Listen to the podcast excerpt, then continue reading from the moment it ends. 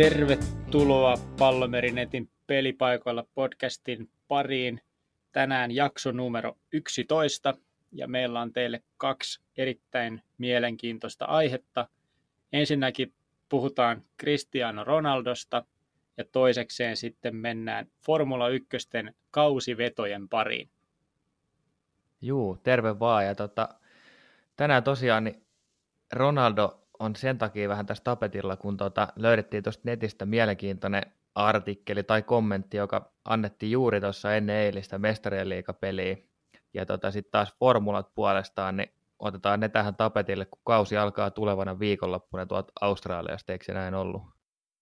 Kyllä, sunnuntaina lähtee sitten kello 70 niin tota, kauden ensimmäinen Grand Prix käyntiin ja silloin, silloin varmasti itsekin tulee oltu aikaisin aamulla telkkarin ääressä. Mutta lähdetään hei ekana perkaa tätä Cristiano Ronaldon mielenkiintoista tilannetta suhteessa siihen, mitä hänestä ennen ottelua kirjoitettiin ja mitä nyt sitten ottelun jälkeen on hyvä pohtia. Eli tosiaan ISN Mikko Knuuttila oli antanut tämmöisen kommenttiartikkelin, jossa otsikkona oli, että Cristiano Ronaldoa uhkaa uran pahin floppi. Kääntyykö supertähden ura Juventuksessa lopulliseen laskuun? Ja nyt totta kai sitten tällä on päästy mässäilemään somessa tällä otsikolla, kun kappas kummaa Cristiano teki hattutempun ja tämähän on nyt sitten täysin virheellistä tällainen kirjoittelu ollut ja on päästy nauramaan. Mutta sitten kun sä viittit sen verran tehdä hommia, että sä luet tämän jutun läpi, niin tämä on loppujen lopuksi tosi paljon kaikkia fiksuja juttuja ja tämä on ihan, ihan niin kuin asia, asiasta kirjoitettu tämä aihe, aihe ja artikkeli, vaikkakin tuossa nyt sitten hienosti jinksasi tämän Cristiano uskomattoman suorituksen, jolla Juventus meni jatkoon. Juu, tosiaan, niin otsikko oli niin sanotusti loistavasti jinksattu, kuten sanoitkin tuossa, mutta tota, tässä on otettu niinku puheeksi nyt tässä artikkelissa tai lähinnä kommenteissa, että tota, mikä sitä Ronaldoa vaivaa tai mikä sitä on vaivannut. Ja tässä on ihan muutama ihan mielenkiintoinen tilasto, mitä tänne on poimittu vuosien varrelta ja lähinnä mestarien liigapeleistä. Ja sitten tässä kommentissa on myös verrattu niin kuin Ronaldo-aikoja tuohon Real Madridiin verrattuna, mitä se nyt on niin kuin Juventukset, mikä on muuttunut ja vaikuttaako se tähän Ronaldon niin sanottuun vireeseen. Joo, tuossa tosiaan Juventus osti, osti Ronaldon kesällä Realista, maksoi aika mielenkiintoisen kokoisen sadan miljoonan euron siirtokorvauksen.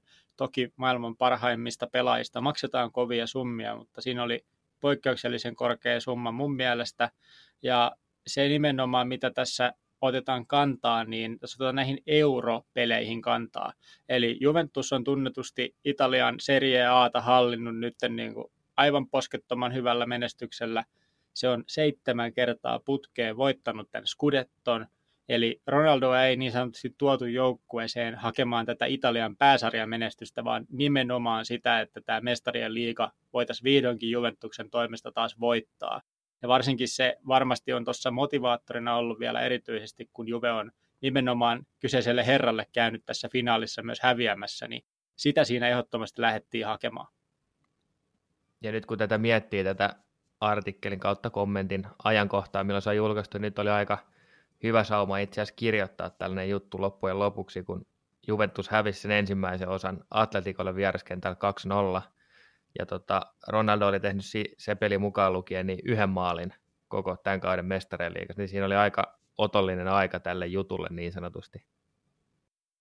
Kyllä, ja sitten varsinkin ne sen esiintymiset kautta tämmöiset kommentit Atletico tappion jälkeen, niin hän oli keulinut tällaista, että minulla on viisi mestarien liigavoittoa, Atletikolla nolla ja vastaavaa. Että se oli kyllä ihan niin kuin myös itse itsensä maalitauluksi asettanut tämän, tämän niin kuin toimintansa myötä tai sen ansiosta.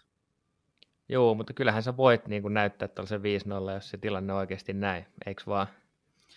Totta toisaalta, mutta sitten taas, jos sä mietit, mietit kaverin tämän kauden menoa, niin kyllä sieltä löytyy, löytyy perusteita sille, että, että tota, vielä hieman saisi, saisi niin kuin petrata.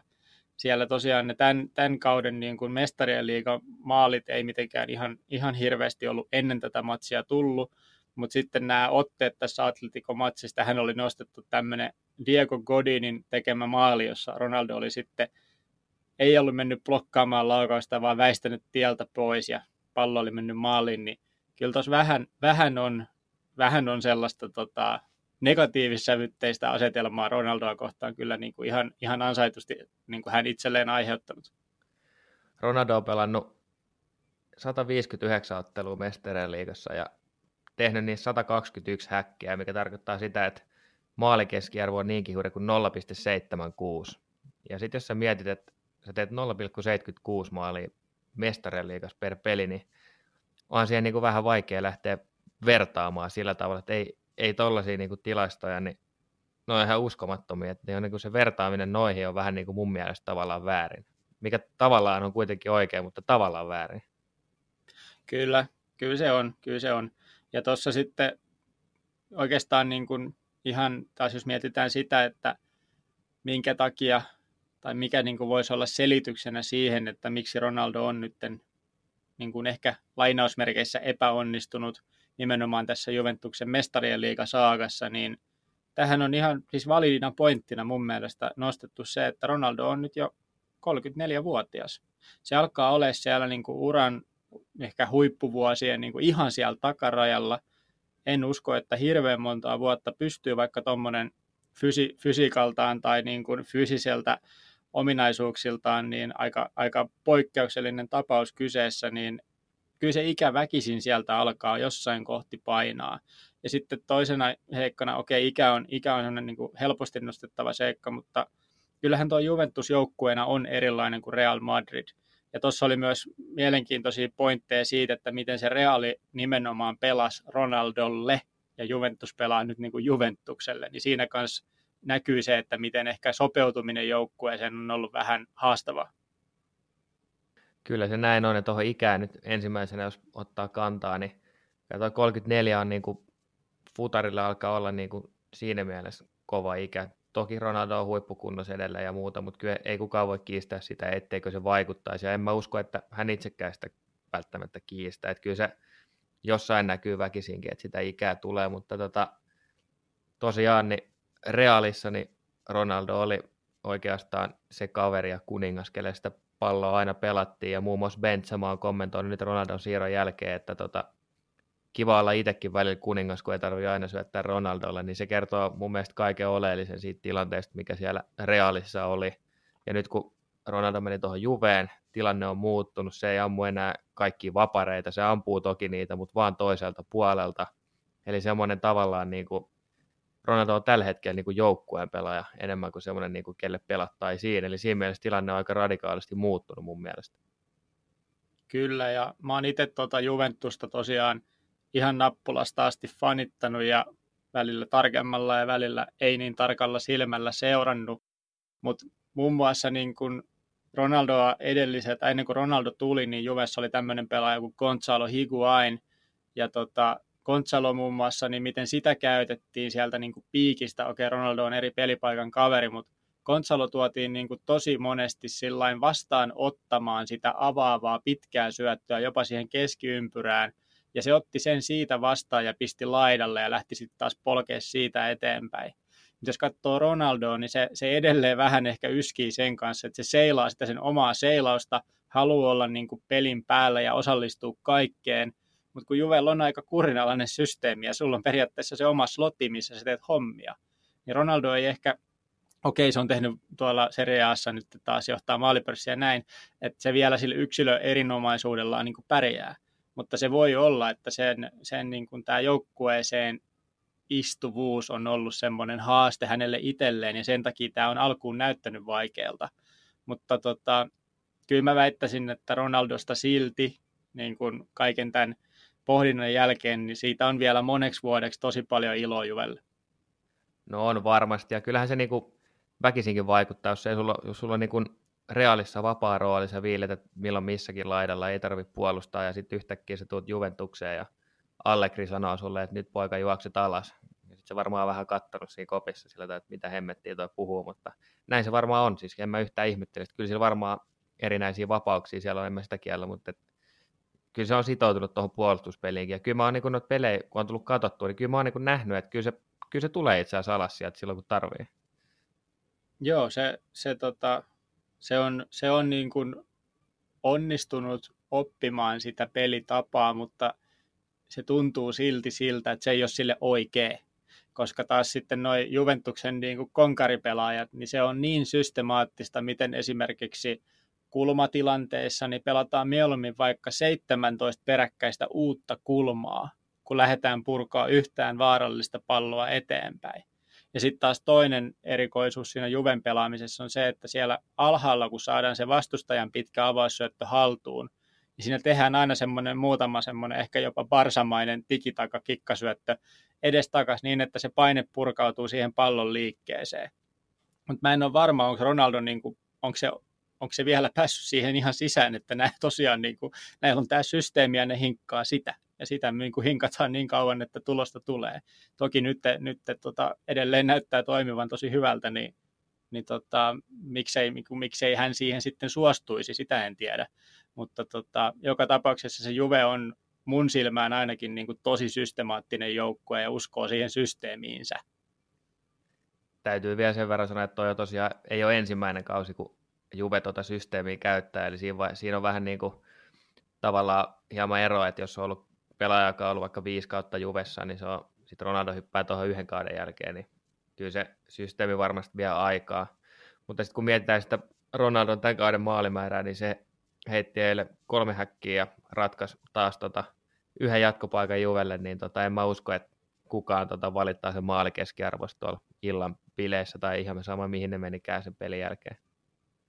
No ju- juuri näin, ja jos katsoo niin kuin ylipäätänsä se kaveri on tehnyt 19 maalia seriaa, 26 matsia, tsemppäri 7 matsia, neljä maalia, toki tämä hattutemppu tässä jeesaa, mutta onhan noin nyt niin kuin edelleen ihan niin kuin maailman parhaan pelaajan lukemia, että Messi on ehkä ainoa, kuka tähän voidaan tai niin kuin tehdäänkin ihmiset onnistuneesti aina tätä kahta vertaa, niin on se edelleen sitä niin kuin periaatteessa maailman top kakkonen. On se sitten, sä saat valita mun puolesta, kumman sä haluat sinne ykköseksi laittaa, en ota siihen se enempää kantaa, mutta, mutta tota, se, on, se on silti sillä tasolla, että ei se niin kuin mihinkään sieltä niin kuin omasta ylhäisyydestään Messin kanssa ole tippunut, että ei siinä niin kuin lähimaillakaan ole vielä muita, mutta ehkä tilanne muuttuu tässä vuosien varrella ihan niin kuin periaatteessa pitäisikin, kun ikää tulee lisää. Joo, kyllä ne tilastot on niin kuin todella hurjia ja se just vähän hämää sitten, niin kuin, etenkin kun tuota ikää muuta tulee, mitä mainittiinkin tuossa, sitten kun niitä verrataan niihin, että hän teki viime kaudella sitä ja tätä, niin se vähän hämää sitten se tietty vertailu näissä. Ja täytyy kyllä sanoa, että Ronaldo tekee niinku, niitä maaleja niinku myös näissä ihan jättitärkeissä matseissa, että se ei ole tosiaan mitään niin kuin seriaa mainittiin, että siellä on tehty maaleja, mutta se Prosinoinen verkkoon tai Genoan verkkoon upotettu maali ei silleen hirveästi varmaan ketään niin sanotusti kiinnosta, mutta sitten kun se naulaat aina ton kolme maalia jossain tsemppärin matsissa, niin tota, kyllä se aina, aina on kova juttu. Ja tota, mitä nyt Ronaldo ja Messi ikuinen vertailu tässä nyt aina on päällä, niin onhan sieltä takaa tulossa sitten Mbappe ja Neymar, niin kuin me tulee ekana mieleen, ketä voisi olla – seuraavat, ketä aina vertaillaan, mutta ei nekään ole vielä, niin kuin, jotenkin ne ei ole vaan niin kuin näiden kahden Messin ja Ronaldon tasolla. Niin kuin, jostain syystä ei tule sellaista fiilistä, että näin se on. Joo, en, en mäkään saa mitenkään ketään muuta tuohon debattiin mukaan. Et ne, ne kaverit seilaa niin, kuin niin omilla luvuillaan vielä, mutta kyllä, se siitä, kyllä ne seuraavat sitten joskus tulee. Mielenkiintoista nähdä, että onko se sitten noin kaksi, mitä mainittit, Mbappé ja Neymar, vai tuleeko sieltä sitten seuraava, vaikka tämä Ajaksin Frenkie de Jong-tyyppi, joka meni hirveällä summalla sitten parsaa Ajaksista, vai mikä, kuka se seuraava superstar sitten hyvänä onkaan.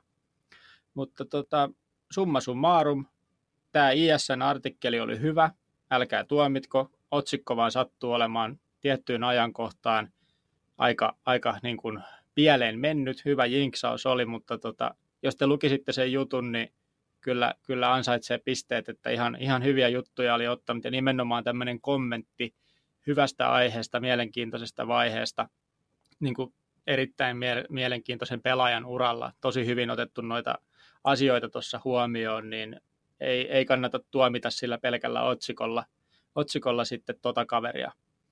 Mutta tota, se siitä Ronaldosta hypätään eteenpäin ja viikonloppuna alkaa formulat. Näin se on, ja tota, ihan on taas mielenkiintoinen kausi tulossa, että Bottas jatkaa Mersulla ja Kimi ajaa sitten nykypäivän Alfa Romeolla, ja tota, on kyllä mielenkiintoinen nähdä etenkin toi Kimin iskukyky sillä autolla, että eihän siitä vielä ihan tarkkaan tiedä, mutta on kyllä, kyllä se sillä pistesijoja taitaa tavoitella tuolla tämän kauden menopelillä. Joo, mä oon siinä käsityksessä, että se alfa, alfa on niin kuin tällaisen sanotaan, miten sitä nyt kuvaisi, niin kuin top 6 talli. se saa tolleen kuulostaa tosi hyvältä, että sä sanot top 6 talli, koska siellä on siis tosiaan 10 tallia yhteensä, niin tota, se, ei, se ei ihan kauheita vaadi, että sinne pääsee. Et mitään asiaa ei siis ole mestaruustaisteluun, se on melko lailla selvää, mutta mä jotenkin näkisin, että se Räikkönen, sillä, sillä on semmoinen magia itsessään, että se, se saattaa niin kuin ehkä jonkun kolmossian ottaa jossain kisassa, tai sitten tapahtuu jotain, joku Verstappeni taas tötöilee jonkun toisen, toisen niin kuin isomman tallin kanssa, jolloin sinne aukeaa periaatteessa se paikka sitten pärjätä. Mutta kyllähän se ihan niin kuin mielettömän määrän vaatii epäonnea näiltä talleilta, jotka on edellä, että Kimi ylipäätänsä voisi mitään kisoja voittaa. Mullahan on tässä Kimin kaudesta siis ihan selkeästi yksi semmoinen tavoite tai kautta odotus, että tässä on pakko tulla semmoinen legendaarisen lootuskauden uusinta, eli tota, ei tässä sen enempää odotella. Joo, vähintään yksi kova radiokeskustelu quote me tarvitaan Kimiltä vielä. Et tokihan siitä on nyt kirjat ja, ja tämmöiset quote-kirjat julkaistu, mutta tota, kyllä sieltä varmaan vielä tällä kaudella saadaan jotain hauskaa ulos sitten radiokeskusteluissa. En, tai siis mä uskon, että kyllä varmasti saadaan, että tota, en epäile niin sanotusti, mutta jos siirtää vähän näihin niin kuin vedonlyöntipuolelle tässä noin lopuksi, niin tota, tuot löytyi muutama ihan mielenkiintoinen kohde, mitä olisi ihan hyvä kenties pohtia tässä ennen kauden alkuun. Ja tota, tässä ensimmäisen oli Kulbetil tarjottiin Bottaksen osakilpailumäärien voitoksi yli 1,5 ja tota, 1,80 olisi kerroin tällaiselle vedolle, niin eikö me nyt lähetä siitä, että Valtteri onnistuu tällä kaudella ottaa pari voittoa tuolla kovalla Mersun autolla? Siis Valtterissa on semmoinen erikoisuus, että sillä ei jotenkin ne kisavoitot ole tarttunut. Että mä ymmärrän ton rajan, että niin kuin ajatellaan, että niin kuin kaksi voittoa, niin tota, sä saat 1,80 kertoimen, ja tai sitten tämmöinen floppikausi, että sä saat sitten, mikä se oli se 1,80 vastakohta siinä, niin sen, sen kertoimen. Mutta tota, jotenkin silti toi kuulostaa tosi hyvältä tarjoukselta. Joo, tosiaan alle 1,5 voitto oli 1,90, jos kertoimista puhutaan, mutta tota, olisiko tässä olisiko tässä siihen viitattu, että kun lehdissä ja muualla on lukenut taas noista testeistä, miten ne on mennyt ja muuta, ja Mersu on sekunnin muita kärkitalleja perässä, niin voisikohan tässä olla sitten siitä vähän vaikutusta tähän kertoimeen? Se Mersu on perinteisesti ja aina ikuisesti näin, että kun tulee ensimmäisen kerran Q3, niin vasta silloin autosta otetaan kaikki irti. Ja ne on, mä siis mä testasin tätä mun teoriaa ja mä kirjoitin, yritin löytää otsikoita esimerkiksi vuodelta 2016. Ja ihan sama tarina oli siellä, että Mersu tekee tämmöistä perusjumppaamista ja on sekunnin perässä muita ja apua apua näyttääpä pahalta.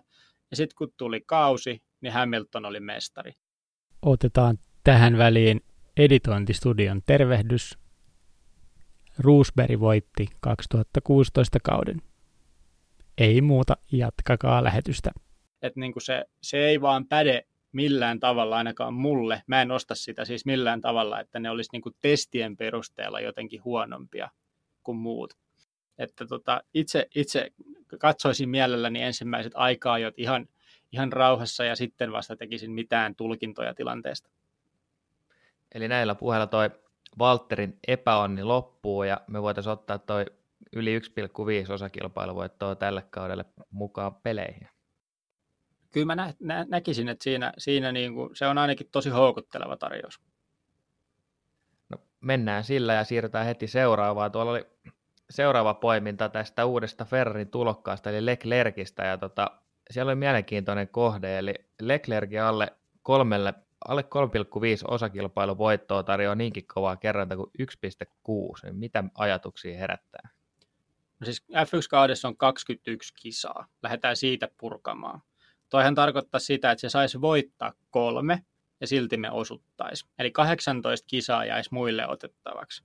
Jos Hamilton on niin kuin Hamilton normaalisti, niin sehän ottaa siitä kahdeksan, jolloin meillä jää kymmenen kisaa jaettavaksi Vettelille, Verstappenille, Pottakselle, Leclercille. Ei kun anteeksi, Leclerkin me otettiin jo pois. Mutta joka tapauksessa niin kymmenen kisaa noille kaikille, niin ennemmin ehkä se toteutuu, kun taas sitten toi Leclerkin niin kuin neljä voittoa. Että tota, voi hakea jopa Leclerkin alle, alle kolme voittoa, tai siis alle kahta puolta voittoa kahdella neljälkympillä, mutta kyllä toi niin kuin under 3,5, 1,60, niin osakilpailun voitoista, niin kuitenkin aika nuori kuski kyseessä. Okei, se ajaa Ferraria, se varmasti niin kuin tulee taistelemaan voitosta, mutta ensiksi sen pitäisi pystyä lyömään Vetteli. Jos Vetteli pääsee semmoiseen tahtiin, niin kuin se pääsi Kimiä vastaan, niin Leclerc on kakkoskuski. Ja silloin se ei tule voittamaan yhden yhtä kisaa, jossa Vettelillä on mahdollisuus voittaa. Eli se tullaan aina pyöräyttää silloin se järjestys toisinpäin. Niin nämä kaikki tämmöiset formulapolitikoinnit niin kuin peesaa sitä tai puoltaa sitä, että Leclerc ei tulisi ottaa noin montaa voittoa. Eli toi Anderi olisi silloin perusteltavissa.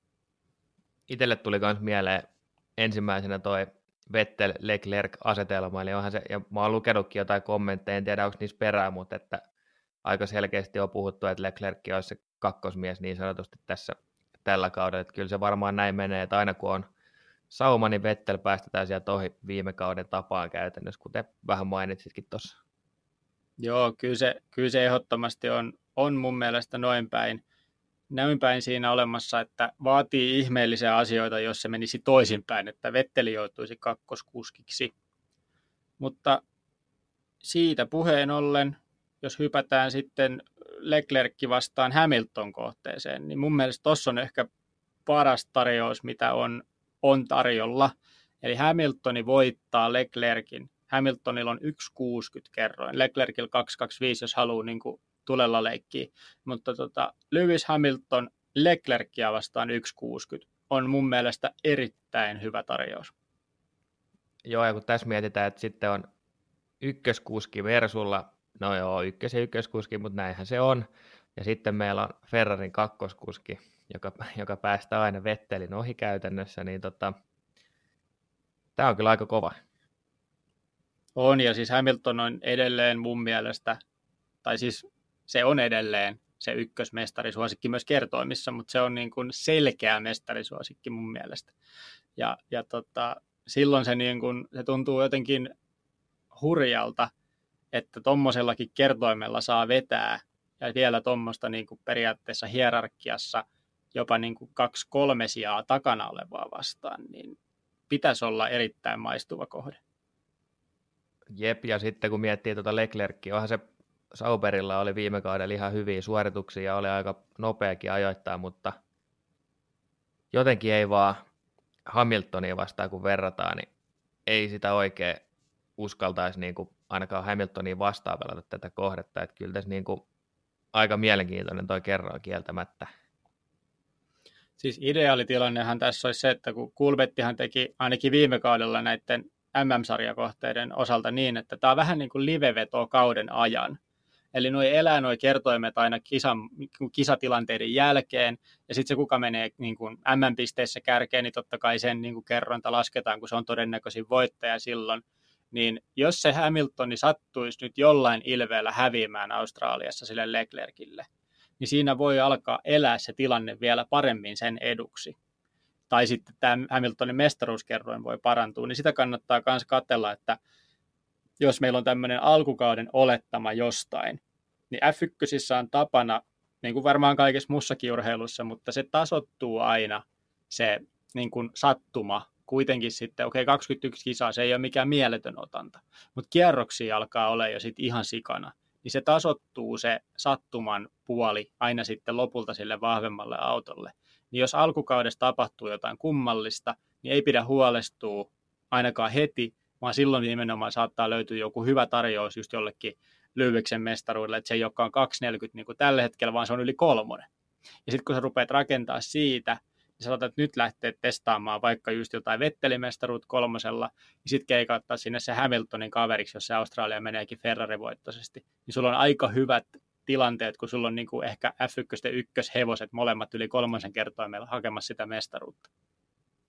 Joo, kyllä se kannattaa. Ja tosiaan toi live-kertoimien seurata tässä on niin tosi, tosi järkevääkin itse asiassa. Ja tota, meillä alkaisi olla periaatteessa tämän viikon jakso paketissa, eli formulat on käsitelty ja Ronaldosta on puhuttu asiaa, ja tota, nyt ei tarvitse odotella sitten sunnuntai-aikaa jo tässä pikkuhiljaa. Ei kun lauantai-aikaa jo, ei sunnuntai, sunnuntai tämä kilpaa, mutta lauantaina. Kyllä, siellä tota, jos, jos katsotaan vielä pikaisesti, vilkastaan tota, niin sanottua aika-ajoa, mikä siellä on, siellä on tulossa, niin nämä ensimmäiset kertoimet, mitä tämä Kulvetilla on, niin Hamiltoni voittaa Bottaksen 1.30 vastaan 3.25. Bottaksessa voi ihan siis, tämä on eka kisa, ei me tiedetä vielä mitään, niin Bottaksessa voi olla hyvinkin jotain valuea.